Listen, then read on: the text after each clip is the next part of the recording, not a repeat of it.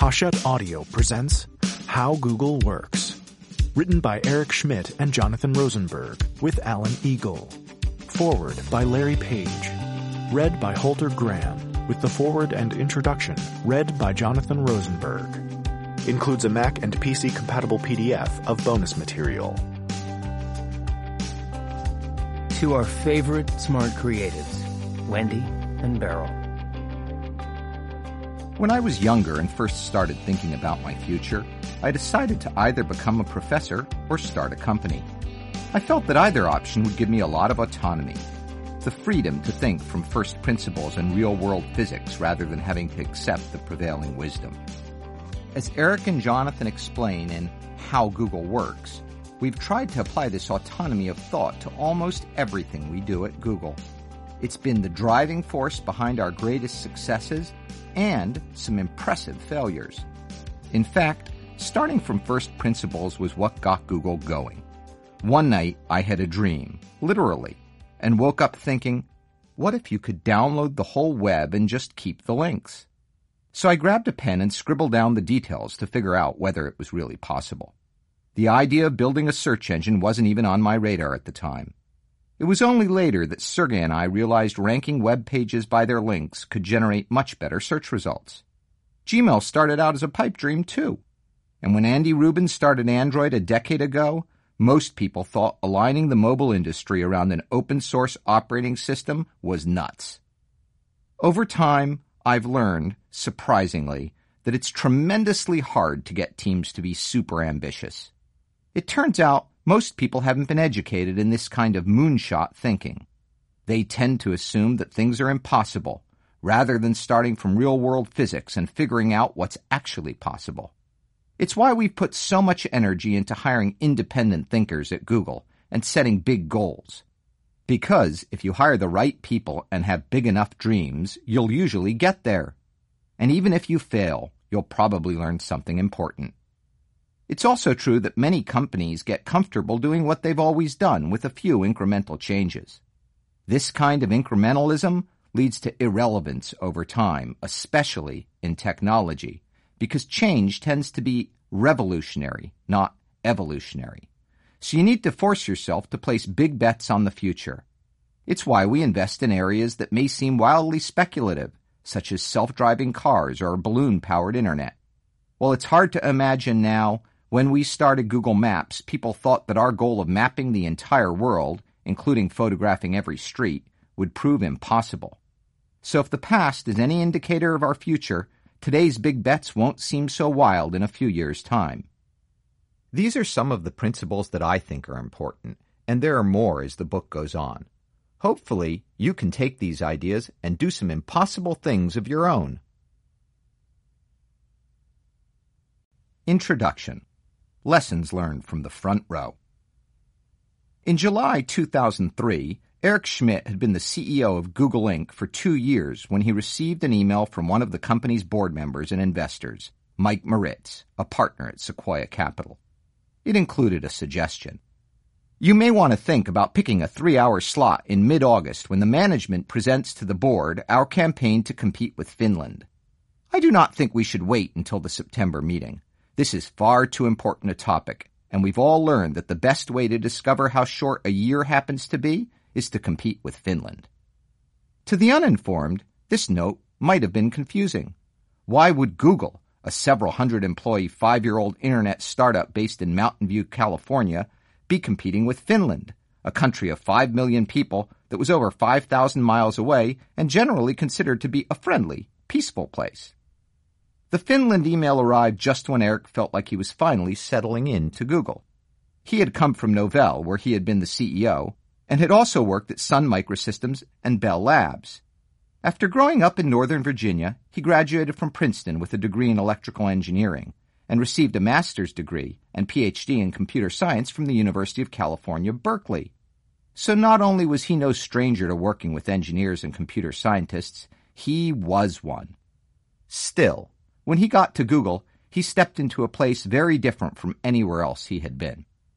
His, I have a feeling we're not in Kansas anymore revelation started on his first day. When he arrived at the office that had been assigned to him, which was already quite modest by big shot CEO standards, he found that it was occupied by several software engineers. Rather than kicking them out, he decamped to the next office over, which was more of a closet with a window than an actual office. Then a few weeks later, it got worse. One morning, as he walked down the hall to his closet office, he noticed that his assistant, Pam Shore, had a troubled look on her face. For Pam, anything other than a warm smile counts as troubled. He soon found out why. He had a new office mate. It was one of the search engineers, Amit Patel, who explained to Eric that his office had five inhabitants, with another on the way, and that his solution of sawing one of the desks in half to make more space hadn't worked. In comparison to his current space, Eric's spot seemed quite roomy, so Amit moved in. The facilities crew had refused to move Amit's stuff into Eric's office, so he'd done it himself. Amit and Eric ended up sharing the office for several months. Clearly, this was not a measure your importance in square feet kind of place. Beyond the unusual facilities arrangements, the rest of Eric's transition into the company was fairly smooth. His relationship with the two co-founders, Larry Page and Sergey Brin, was strengthening every day. The company's advertising platform AdWords was starting to generate significant amounts of revenue. When the company filed for its initial public offering in 2004, the financial statements astonished most observers, in a good way. And even though Google as a verb wouldn't be added to the Oxford English Dictionary for another three years, for millions of users, Google search was already an important part of everyday life. The company was growing too, adding dozens of employees every month, including a new head of products, Jonathan Rosenberg, who came on board in February of 2002. Jonathan, like Eric, was the son of an economics professor. He joined Google after stints at Excite at Home and Apple to build up the company's product management team and round out Eric's staff. As Mike's email pointed out, though, there was a major competitor on the horizon, and it wasn't really our Nordic friends across the Atlantic. Finland was our internal code name for Microsoft, at the time, the most important tech company on the planet. In fact, Finland is a code name for the code name we actually used. If we used the actual code name in this book, it wouldn't be much of a code name, would it? Eric knew that a huge chunk of Google's traffic came from people using Microsoft's Internet Explorer browser. Like everyone at Google, he believed that the Internet was the technology platform of the future, and that search was one of its most useful applications. Therefore, it was only a matter of time before our friends from Redmond would take a real interest in what we were doing. And when Microsoft took a real interest in things startups were doing, things had a way of getting really interesting. The future of the company was at stake, and what to do was far from obvious. Moritz's note was a call to action. He'd asked Eric to rally the team and create a plan that would establish clear deliverables across the company product, sales, marketing, finance, and corporate development. Every aspect of how Google operated was on the table. And there was even talk about transitioning the company from its quirky startup structure to a more traditional one organized around business units to make it easier to develop new revenue streams, another thing the new plan was supposed to address. Most important, the plan needed to establish milestones and a roadmap of which products would ship and when. In short, Moritz wanted what any sensible, normal board member would want a comprehensive business plan. He closed the note with a flourish. So why not pick an evening in mid August to mark the completion of the plans for the mightiest campaign any of us will ever be in? Since products would be the crux of this plan, Eric gave the project to Jonathan. His instructions? I would like to review this in two weeks. There was a problem, though, besides the fact that a huge company was coming to compete with us. Moritz was right. To take on the biggest gorilla in the jungle, we needed a plan. But he was also wrong, and to understand why he was wrong, and why he was inadvertently putting the two of us in a rock and hard place sort of situation, it helps to first understand just what kind of company Google was. Just go talk to the engineers.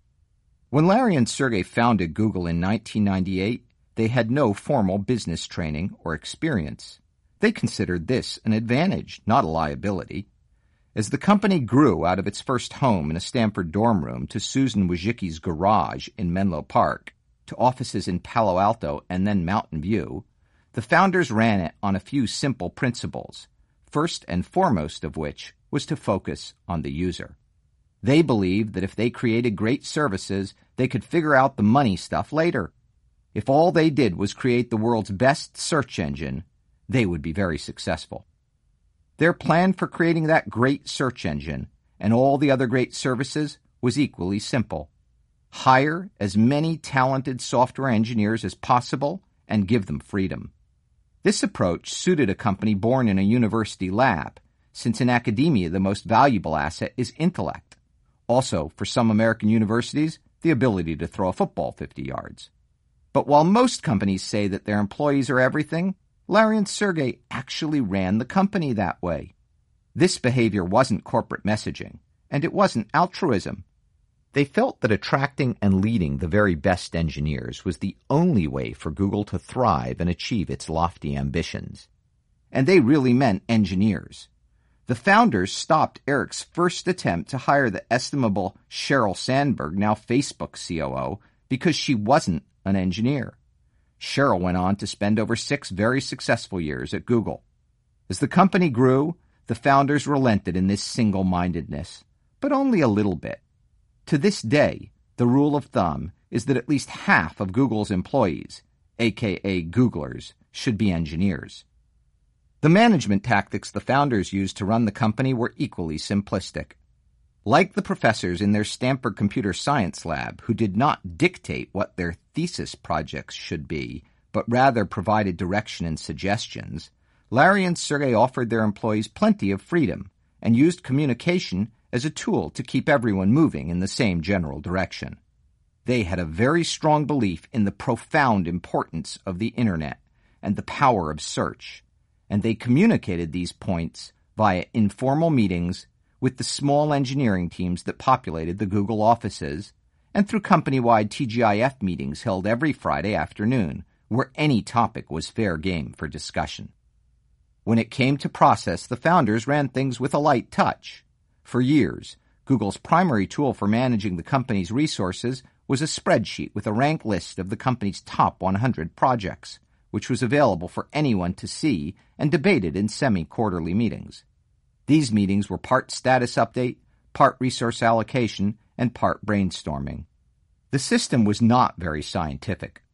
Most projects were prioritized on a scale of 1 to 5, but there was also room on the list for projects categorized as new far out and skunkworks.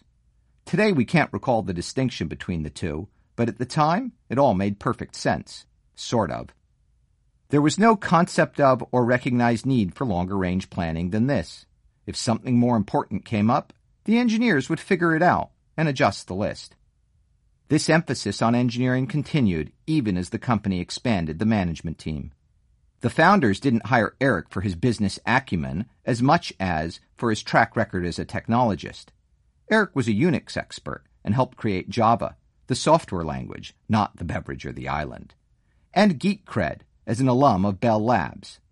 They hired Jonathan in spite of his economics and MBA degrees because he was a proven product advocate and innovator from his days at Apple and Excite at home.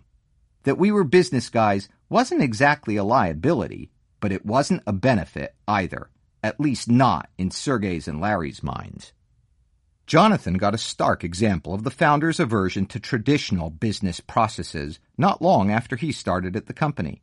As a seasoned executive in product management, he had plenty of experience in what was known as the gate-based approach to building products, which in most companies entails a series of well-defined phases and milestones governed by various executive reviews that escalate slowly up the corporate food chain. This approach is designed to conserve resources and funnel information up from far-flung silos to a small set of decision makers. Jonathan assumed that he was meant to bring precisely this type of discipline to Google and he was supremely confident that he was just the guy to do it. A few months later, Jonathan presented Larry with a product plan that was a manifestation of the gate-based approach at its finest. There were milestones and approvals, priorities, and a two-year plan of what products Google would release and when. It was a masterpiece of textbook thinking. All that remained was for him to receive a rousing round of applause and a pat on the back. Sadly, this was not to be. Larry hated it. Have you ever seen a scheduled plan that the team beat? he asked. Hmm, no. Have your teams ever delivered better products than what was in the plan? No again. Then what's the point of the plan? It's holding us back. There must be a better way. Just go talk to the engineers. As Larry spoke, it dawned on Jonathan that the engineers he was talking about weren't engineers in the traditional definition of the role. Yes, they were brilliant coders and system designers, but along with their deep technical expertise, many of them were also quite business savvy and possessed a healthy streak of creativity. Coming from an academic background, Larry and Sergey had given these employees unusual freedom and power. Managing them by traditional planning structures wouldn't work. It might guide them, but it would also hem them in. Why would you want to do that? Larry asked Jonathan. That would be stupid. So when Mike Moritz and the board asked us to create a traditional MBA style business plan, we didn't want to be stupid. We knew that the Google patient would reject a formal, regimented plan as if it were an alien organ transplanted into its body, which in many respects it would be. As experienced business executives, we had joined Google with the idea of bringing adult supervision to a chaotic place. But by the summer of 2003, we had been at the company long enough to realize that it was run differently than most any other place, with employees who were uniquely empowered and operating in a new, rapidly evolving industry. We understood the dynamics of our new industry enough to get that the way to fend off Microsoft was continuous product excellence. Yet we also understood that the best way to achieve that excellence was not via a prescribed business plan, but rather by hiring the very best engineers we could, and then getting out of the way. We understood that our founders intuitively grasped how to lead in this new era, but they, by their own admission, didn't know how to build a company to the scale where it could achieve their ambitious vision. They were great leaders of computer scientists, but we needed more than computer scientists to create a great company. We also understood that the rules to guide us in this endeavor did not even exist yet, and they certainly couldn't be found in the type of traditional business plan that Mike Moritz wanted. So we found ourselves at this critical moment in the company's history, stuck in the middle. We could do what Moritz wanted and write a traditional business plan. That would keep our board happy, but it would not motivate or inspire our employees. It would not help attract the new talent the company so desperately needed, and it wouldn't address the strategic dynamics of this brand new industry. Most important, the company's founders would kill it before it ever saw the light of day, and maybe fire the two of us while they were at it.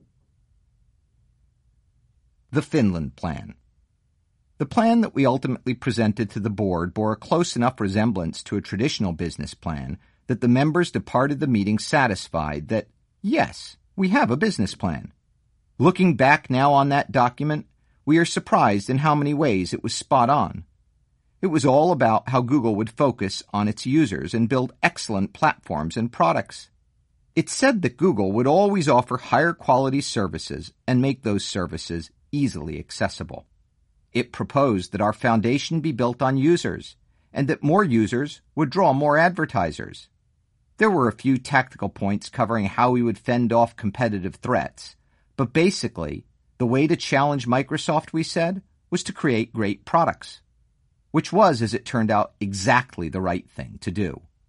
Microsoft did aggressively challenge us, reportedly spending nearly $11 billion in an attempt to knock Google off its perch as a key player in the internet search and advertising business. Microsoft programs like MSN Search, Windows Live, and Bing, and acquisitions like aQuantive, failed to achieve true prominence, not because they were poorly executed, but because Google was so well prepared for them. We worked incessantly to make search better. We added images, books, YouTube, shopping data, and any other corpus of information we could find. We created our own set of applications, such as Gmail and Docs, and made them all web based. We improved our infrastructure by leaps and bounds so that we could more quickly crawl an index of online data and content that was growing exponentially. We made search faster and available in more languages, and improved our user interface to make it easier to use. We added maps and better local results. We worked with partners to ensure that it was always easy for users to access us. We even expanded into some areas where Microsoft excelled, such as browsers, launching Google Chrome and making it the fastest and most secure browser in the industry from day one. And we monetized all this with highly efficient and effective ad systems.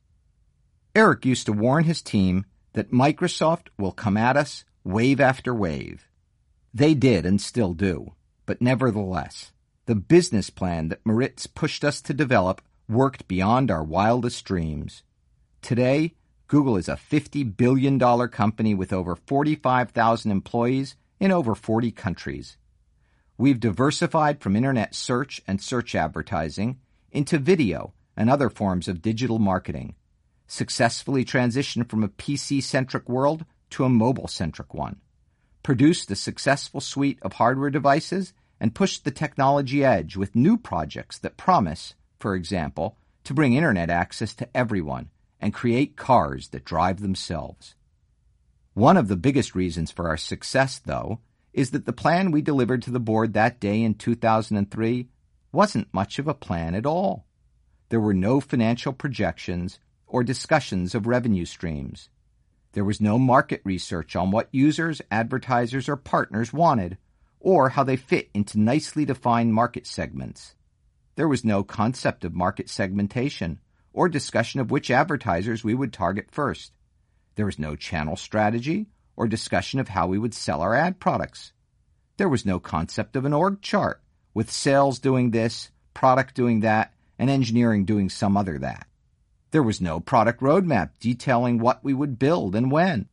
There was no budget. There were no targets or milestones that the board and company leaders could use to monitor our progress. There were also no tactics on how we would build the company, or more specifically, how we would stay loyal to Larry and Sergey's just go talk to the engineers ethos while building an enterprise that could take on the world's most powerful technology company and achieve our audacious global ambition of transforming lives by the billions. We left that out for the simple reason that we didn't know how we were going to do it. When it came to management tactics, the only thing we could say for sure back then was that much of what the two of us had learned in the 20th century was wrong, and that it was time to start over. When astonishing isn't.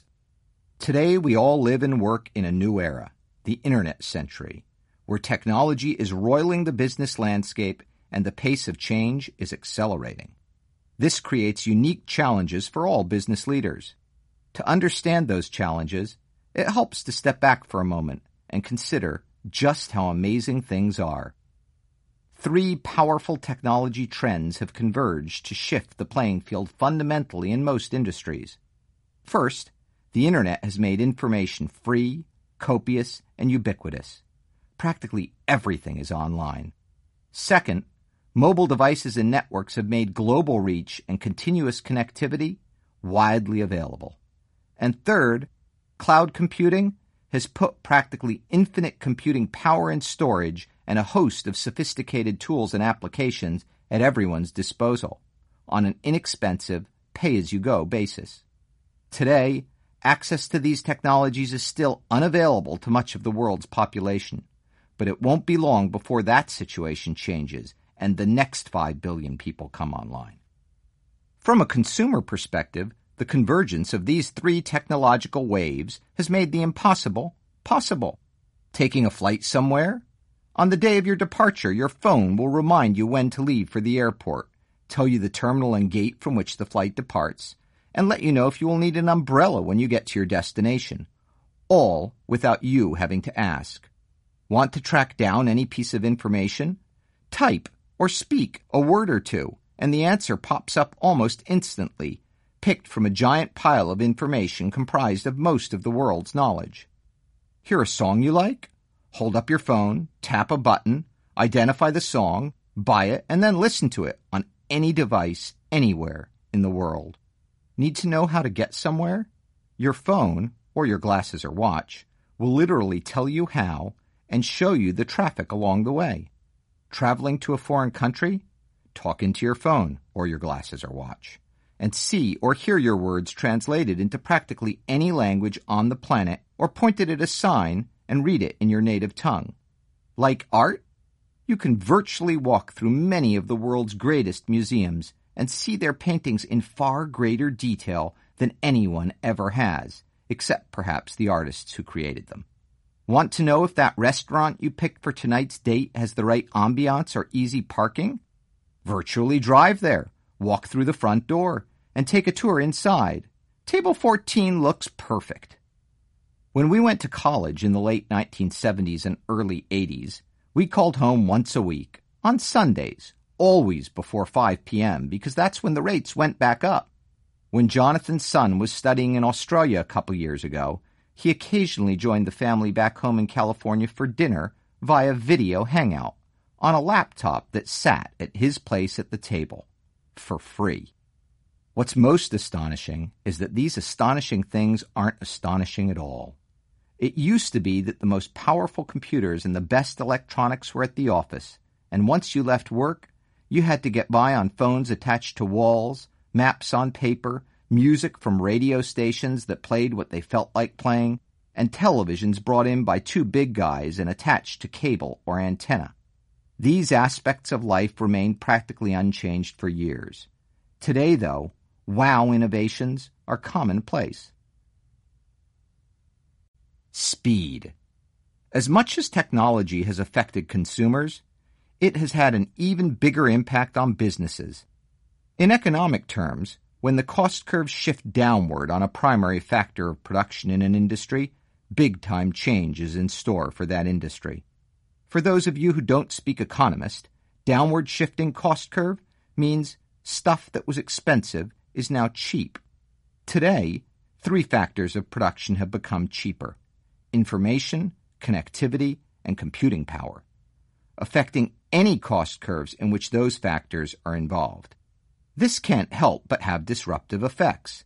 Many incumbents, aka pre internet companies, built their businesses based on assumptions of scarcity, scarce information, scarce distribution resources and market reach, or scarce choice and shelf space. Now, though, these factors are abundant lowering or eliminating barriers to entry, and making entire industries ripe for change. We saw this first in the media business, whose entire product can now be rendered digitally and sent around the world for free. But practically every industry is at some level information driven. Media, marketing, retail, healthcare, government, education, financial services, transportation, defense, energy, we can't think of an industry that will escape this era unchanged. The result of all this turmoil is that product excellence is now paramount to business success, not control of information, not a stranglehold on distribution, not overwhelming marketing power, although these are still important. There are a couple of reasons for this. First, consumers have never been better informed or had more choice. It used to be that companies could turn poor products into winners by dint of overwhelming marketing or distribution strength. Create an adequate product, control the conversation with a big marketing budget, limit customer choice, and you could guarantee yourself a good return. Ever eat at a Bennigan's? A steak and ale? In their heyday in the 1980s, these chains had hundreds of locations in the United States, all of them offering perfectly decent food and service. Things are different today. Cities and suburbs have unique restaurants for every taste, locally owned as well as chains, and prospective diners have access to a wealth of information about their quality from both professional critics and citizen reviewers on sites ranging from Chowhound to Yelp.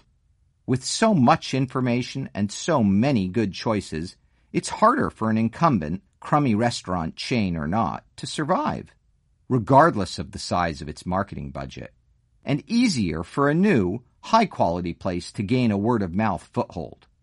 The same is true of cars, hotels, toys, clothes, and any other product or service that people can research online. The customer has abundant choice with practically infinite digital shelf space. YouTube has well over a million channels, Amazon sells over 50,000 books about business leadership alone. And the customer has a voice. Provide a bad product or lousy service at your peril. We've experienced this phenomenon firsthand several times in the internet age. When Jonathan worked at Excite at Home and wanted to strike up a search partnership with Google, his CEO decided not to do the deal, telling Jonathan that Google's search engine is better, but we'll outmarket them. Excite at Home is gone, so that obviously didn't work out very well. On the plus side, the at symbol has gone on to be a huge sensation. Excite at Home's management wasn't unique in its belief in the power of brand and marketing to carry less than brilliant products. Have you ever heard of Google Notebook? How about Knol, iGoogle, Wave, Buzz, PigeonRank? These were all Google products that, while they had some merit, never caught on with users. They weren't good enough, and so they died a deserved death. The tailwind of Google's marketing and PR engine and brand wasn't nearly strong enough to overcome a headwind of mediocrity. As Jeff Bezos, founder and CEO of Amazon, says, in the old world, you devoted 30% of your time to building a great service and 70% of your time to shouting about it. In the new world, that inverts. The second reason product excellence is so critical is that the cost of experimentation and failure has dropped significantly. You see this most dramatically in high tech industries where a small team of engineers, developers, and designers can create fabulous products and distribute them online globally for free. It's ridiculously easy to imagine and create a new product, try it out with a limited set of consumers, measure precisely what works and what doesn't, iterate the product, and try again. Or throw it out and start over, that much smarter for the experience. But experimentation costs are lower for manufactured goods as well. One can model prototypes digitally, build them with a 3D printer, market test them online, adjust their design based on the resulting data, and even raise production funds online with a prototype or slick video. Google X, a team working on some of Google's most ambitious projects, built the first prototype of Google Glass, a wearable mobile computer as light as a pair of sunglasses, in just 90 minutes. It was quite crude, but served a powerful purpose. Don't tell me, show me product development has become a more flexible, faster process, where radically better products don't stand on the shoulders of giants, but on the shoulders of lots of iterations. The basis for success, then, and for continual product excellence, is speed. Unfortunately, like Jonathan's failed gate based product development framework, most management processes in place at companies today are designed with something else in mind they were devised over a century ago, at a time when mistakes were expensive and only the top executives had comprehensive information, and their primary objectives are lowering risk and ensuring that decisions are made only by the few executives with lots of information. In this traditional command and control structure, data flows up to the executives from all over the organization, and decisions subsequently flow down. This approach is designed to slow things down and it accomplishes the task very well, meaning that at the very moment when businesses must permanently accelerate, their architecture is working against them. The smart creative. The good news is that those same economics of abundance that are roiling industries are churning up workplaces too. Today's work environment is radically different than it was in the 20th century. As already noted, experimentation is cheap and the cost of failure, if done well, is much lower than it used to be. Plus, data used to be scarce and computing resources precious. Today, both are abundant, so there's no need to hoard them. And collaboration is easy across a room, a continent, or an ocean. Put these factors together, and you suddenly have an environment where employees, from individual contributors to managers to executives, can have an inordinately big impact. The default term today for these employees, the ones working in information based jobs who, to put it way too simplistically, think for a living, is knowledge workers. This is a label that management guru Peter Drucker first coined in 1959 in a book called Landmarks of Tomorrow.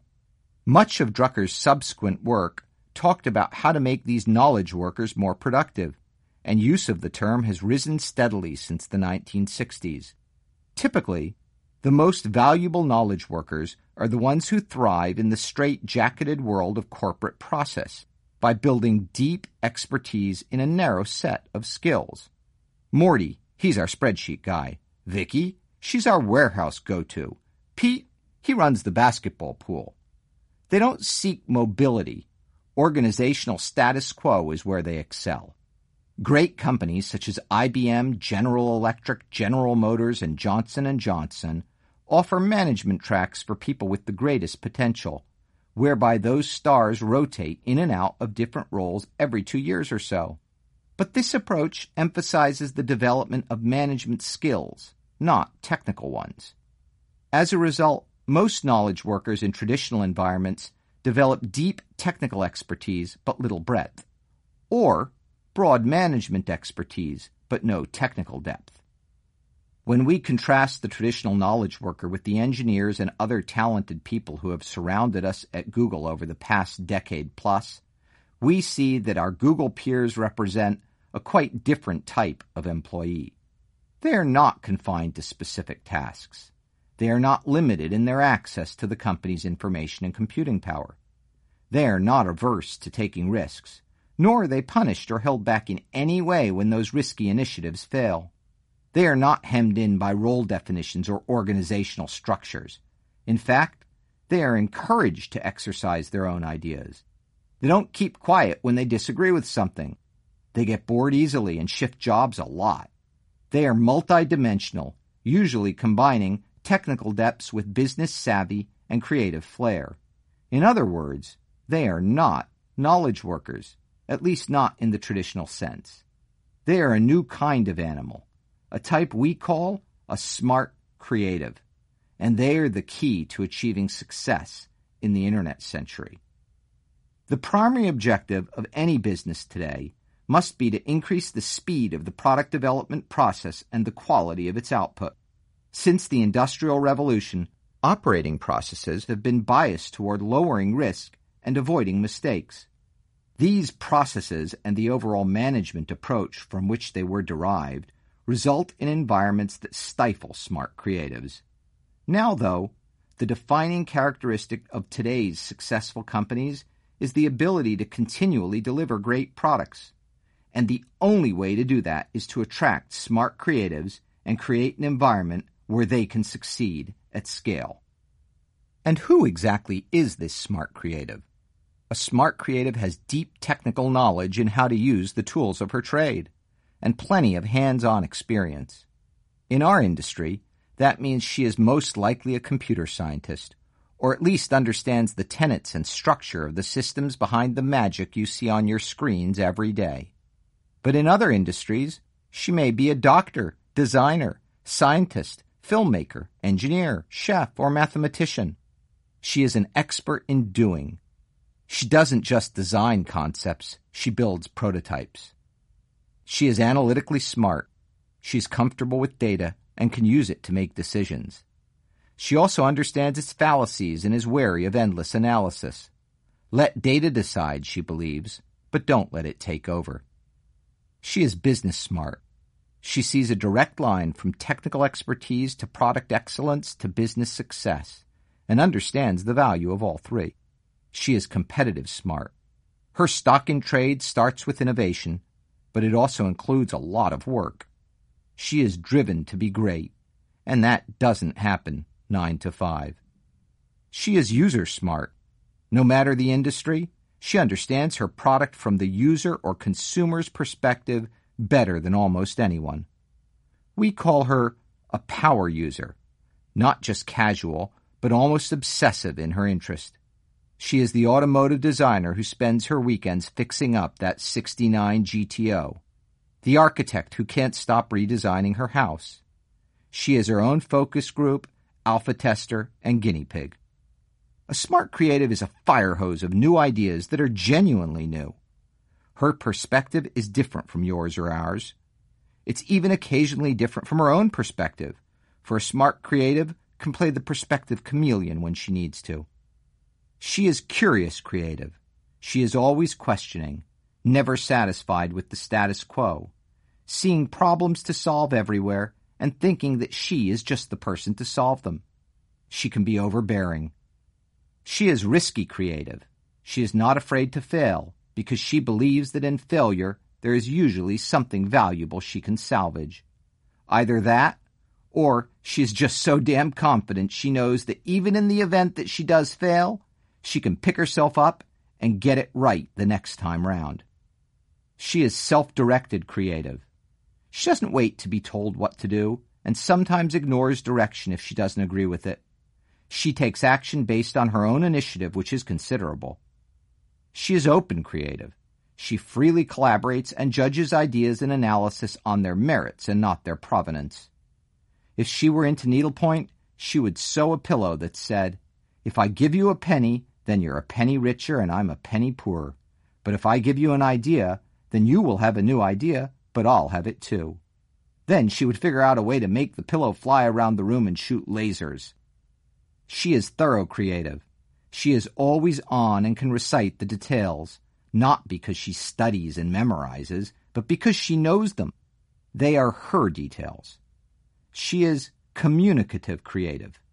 She is funny and expresses herself with flair and even charisma, either one to one or one to many. Not every smart creative has all of these characteristics. In fact, very few of them do. But they all must possess business savvy, technical knowledge, creative energy, and a hands-on approach to getting things done. Those are the fundamentals. Perhaps the best thing about smart creatives is that they are everywhere. We've worked with plenty of smart creatives who boast computer science degrees from elite universities, but plenty more who don't. In fact, Smart creatives can be found in every city, in every school, in every class and demographic, and in most businesses, nonprofits, and government organizations. The ambitious ones of all ages who are eager and able to use the tools of technology to do a lot more. Their common characteristic is that they work hard and are willing to question the status quo and attack things differently. This is why they can have such an impact. It is also why they are uniquely difficult to manage, especially under old models, because no matter how hard you try, you can't tell people like that how to think. If you can't tell someone how to think, then you have to learn to manage the environment where they think and make it a place where they want to come every day. A fun project for the two of us. Which brings us back to our journey at Google. By the time we delivered that business plan to the board back in 2003, we knew that we had to do what so many business leaders are faced with today reinvent our rules for management and create and maintain a new kind of work environment where our amazing, smart, creative employees could thrive. In our case, in a company growing by leaps and bounds. While we were brought into Google to provide adult supervision to succeed, we ended up having to relearn everything we thought we knew about management. And our best teachers were the people who surrounded us every day at the Googleplex. We've been working on this ever since, and along the way, like all good students, we kept notes. Whenever we heard something interesting in a staff meeting or product review, we scribbled it down. When Eric wrote his periodic memos to Googlers about the company's priorities, Jonathan would note its best sections and stow them away for later use. When Jonathan sent emails to the product team lauding a practice that was working well or calling out one that wasn't, Eric would add his own opinions and analysis. Over time, we started to create a framework for how to manage in this new world. Then a few years ago, Nikesh Arora, who heads Google's global sales and business operations, asked Jonathan to give a talk to a group of Google sales leaders from around the world. Nikesh is himself a prototypical smart creative. He holds a degree in electrical engineering from the Indian Institute of Technology and joined Google in 2004 to run sales in Europe, despite not having much experience leading a sales organization of that size. He came to California in 2009 to run the global business team. Nikesh always excels, so Jonathan knew the bar was set very high for this particular talk. Google had passed its first decade and was growing like crazy, and Nikesh wanted Jonathan to pass some of the tribal wisdom that he and Eric had accumulated about managing at Google to our next generation of leaders. This was a perfect opportunity to pull together all of those notes on what the students had learned from the teachers over the years. The talk was very well received, so we turned it into a management seminar for Google directors, meeting with small groups of Google leaders to review our principles and swap stories about managing smart creatives. Finally, Eric did what all great managers do when they want something to happen. He proposed an idea. His email read, I'm sufficiently impressed with the work here that I propose that Jonathan and I write a book on management. Of course, due to the principles we will espouse in the book, Jonathan will do all the work and I will get all the credit. That was a joke. In any case, I think it would be a fun project for the two of us. Jonathan, what do you say? Eric was inspired by a John Chambers talk he once heard. Chambers, the highly respected CEO of Cisco, had recounted how, when he was starting out at Cisco in the early 1990s, he met every few months with Lew Platt, then the CEO of Hewlett Packard, to talk strategy and management. At one point, an appreciative John asked Lew why he was investing so much of his valuable time to help out a young executive at a different company. This is the way Silicon Valley works, Mr. Platt replied. We're here to help you. Steve Jobs, the late founder and CEO of Apple, who often provided his neighbor Larry Page with advice, had a more colorful way of expressing the same spirit. Our friend Leslie Berlin, the Silicon Valley historian, was researching a biography on Intel co-founder Bob Noyce and asked Steve during an interview why he had spent so much time with Noyce early in his career. It's like what Schopenhauer said about the conjurers, Steve replied. He retrieved a book of essays by 19th century German philosopher Arthur Schopenhauer and read her a passage from one with the chipper title of On the Sufferings of the World. He who lives to see two or three generations is like a man who sits some time in the conjurer's booth at a fair and witnesses the performance twice or thrice in succession. The tricks were meant to be seen only once, and when they are no longer a novelty and cease to deceive, their effect is gone. We suspect that the ability to pull out a Schopenhauer quote during an interview was precisely one of those tricks. We both came to Google as seasoned business executives who were pretty confident in our intellects and abilities. But over the humbling course of a decade, we came to see the wisdom in John Wooden's observation that it's what you learn after you know it all that counts. We had a front row seat as we helped our founders and colleagues create a magnificent company. You might say that we saw the conjurers at work and used it to relearn everything we thought we knew about management.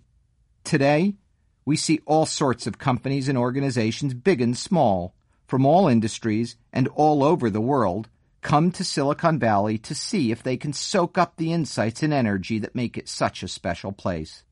People are eager for change, and that's what this book is about. In the spirit of our forefathers here in Silicon Valley, we'd like to share some of the conjurer's secrets and translate them into lessons that anyone can use. Our book is organized to mirror the development stages of a successful growing business or new venture, which can become a self-perpetuating virtuous cycle, sort of like a snowball rolling down the hill, getting bigger as it picks up momentum. We prescribe a series of steps businesses can follow to attract and motivate smart creatives, each of which propels the business to the next step. The steps build and depend on each other, but none of them is ever completed, and all of them are dynamic. We open by discussing how to attract the best smart creatives, which starts with culture, because culture and success go hand in hand. And if you don't believe your own slogans, you won't get very far. We then cover strategy, because smart creatives are more attracted to ideas that are grounded in a strong strategic foundation. They know that business plans aren't nearly as important as the pillars upon which they are built. Then hiring, which is the most important thing a leader does. Hire enough great people and the resulting intellectual mixture will inevitably combust into creativity and success. The team is hired, the business grows. Now the time comes to make hard decisions. This is where we talk about consensus and how to get there. Our following chapter is about communications, which become vital and harder as the organization grows. Innovation is up next since the only way to achieve sustained success is through continuous product excellence, and an environment of innovative, primordial ooze is the only way to get there. We conclude with some thoughts on incumbents and how to imagine the unimaginable. Pyramids unbuilt. None of this is easy, and many of our lessons we learned the hard way through long meetings, contentious struggles, and errors. We also humbly acknowledge our great luck in having joined a spectacular company run by brilliant founders at the unique moment in history when the internet was taking off. We weren't quite born on third base thinking we had hit a triple, but first or second sounds about right. We certainly don't have all the answers, but we've learned a lot about this new world where technology reigns supreme and employees are uniquely empowered to make a big difference. We believe that these lessons could perhaps provide insights and ideas for leaders of all types of organizations, from large enterprises to new startups, from nonprofits to NGOs to governments, or at least provoke informed discussions of how our experiences at Google might apply in other companies and realms. But mostly, our hope is that we can give you, along with a good read, the ideas and tools to go build something new. And when we say you, we mean you, entrepreneur. You are out there. You may not think of yourself as an entrepreneur yet, but you are. You have an idea you're sure will change everything. You might have a prototype, or even a first version of a product. You're smart, ambitious, and hunkered down in a conference room, garage, office, cafe, apartment, or dorm room, alone or with your small team. You think about your idea even when you're supposed to be doing something else, like studying, performing your day job, or spending time with your kids and partner. You're about to launch a new venture and we'd like to help. And when we say venture, we aren't restricting ourselves to the technology startups that surround us here in Silicon Valley. Employees expect much more from their companies now, and they are often not getting it. This is an opportunity. The principles that we talk about apply to anyone who is trying to start a new venture or initiative, either from scratch or from within an existing organization. They aren't just for startups, and they aren't just for high tech businesses. In fact, when skilled leaders can harness all of the great assets of an ongoing organization, that organization can have a far greater impact than a startup. So just because you don't have a hoodie and a seven figure check from a venture capitalist, that doesn't mean you can't create the next big thing. All you need is the insight that your industry is transforming at a rapid pace, the guts to take a risk and be part of that transformation, and the willingness and ability to attract the best smart creatives and lead them to make it happen. Is that you? Are you ready? As Peter Drucker pointed out, the Egyptian who conceived and built the pyramids thousands of years ago was really just a very successful manager. The internet century brims with pyramids yet unbuilt. Let's get started. And this time, with no slave labor.